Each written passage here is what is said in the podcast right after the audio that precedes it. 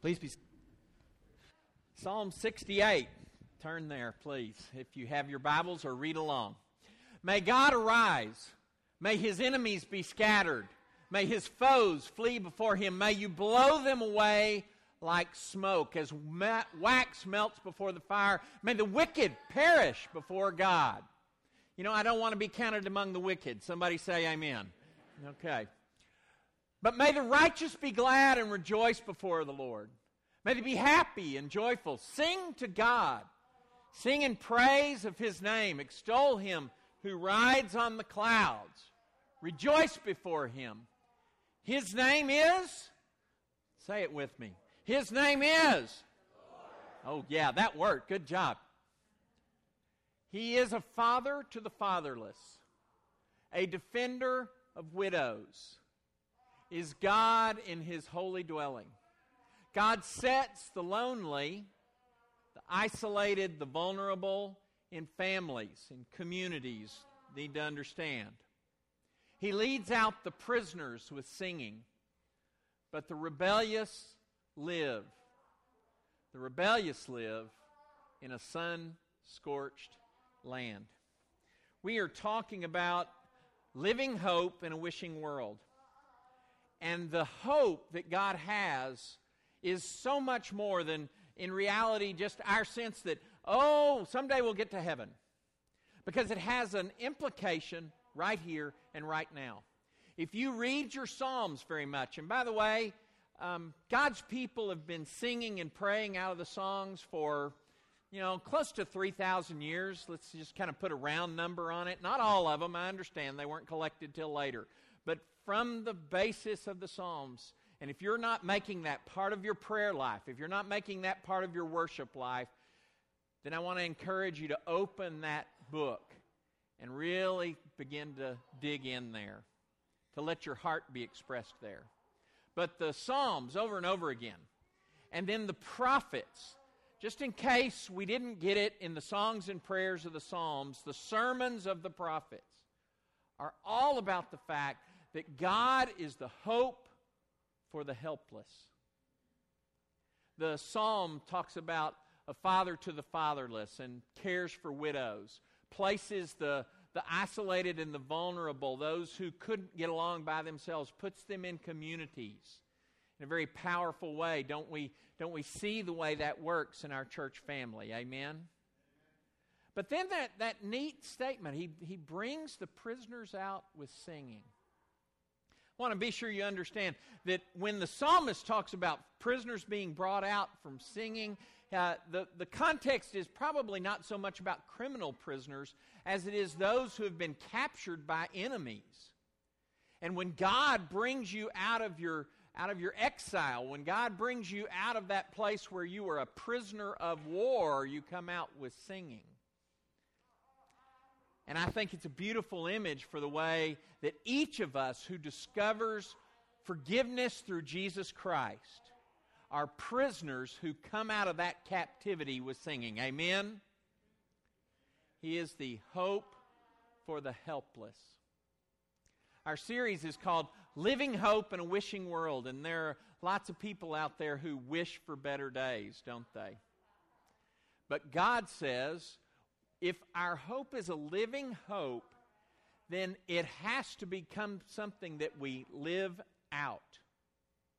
There are lots of implications for that. Last week we talked a little bit about the, the way in which our role here on the earth in caring for the creation and, and in reality being those who stand up for justice among God's created people is very much about living into the hope of his restoration of all things back to that which he created in the first place. But have you ever thought on a day out, day, day in, day out basis how you have the opportunity to live in the hope of God and live it out to your fellow man? You run into folks every single day who are not exactly sure if they can make the right change at the convenience store, who are exactly sure if they can get all the groceries in their basket. And in reality, we have become a beacon in this community.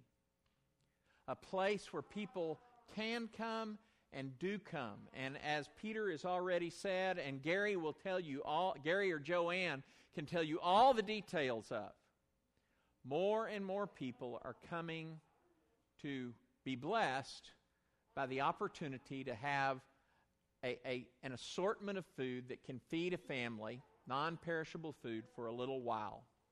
Not just one meal, not just one day, but in reality, you've, you've got something to, to extend with there. It's a powerful thing. Uh, if you're not aware, lots of folks come in here in need of clothing. Oftentimes, they come because they don't have something that an employer is requiring them to wear, and they need some black pants or a white shirt or whatever it may be, and they come to our closet so that they can go out and, and either do a job interview or be gainfully employed. Our benevolent closet is going all the time. Today, and, and you want to say, wait a minute, I thought you said we were going to walk the sermon. That means you're not supposed to be up there. But you'll notice I'm walking a lot this morning, right? Because you're going to become the sermon today. You're going to step out into our community. You're going to pick the grocery store that you want to go to. And, and by the way, I am fully aware that you can do this tomorrow. I am fully aware that you can, and next week, do this.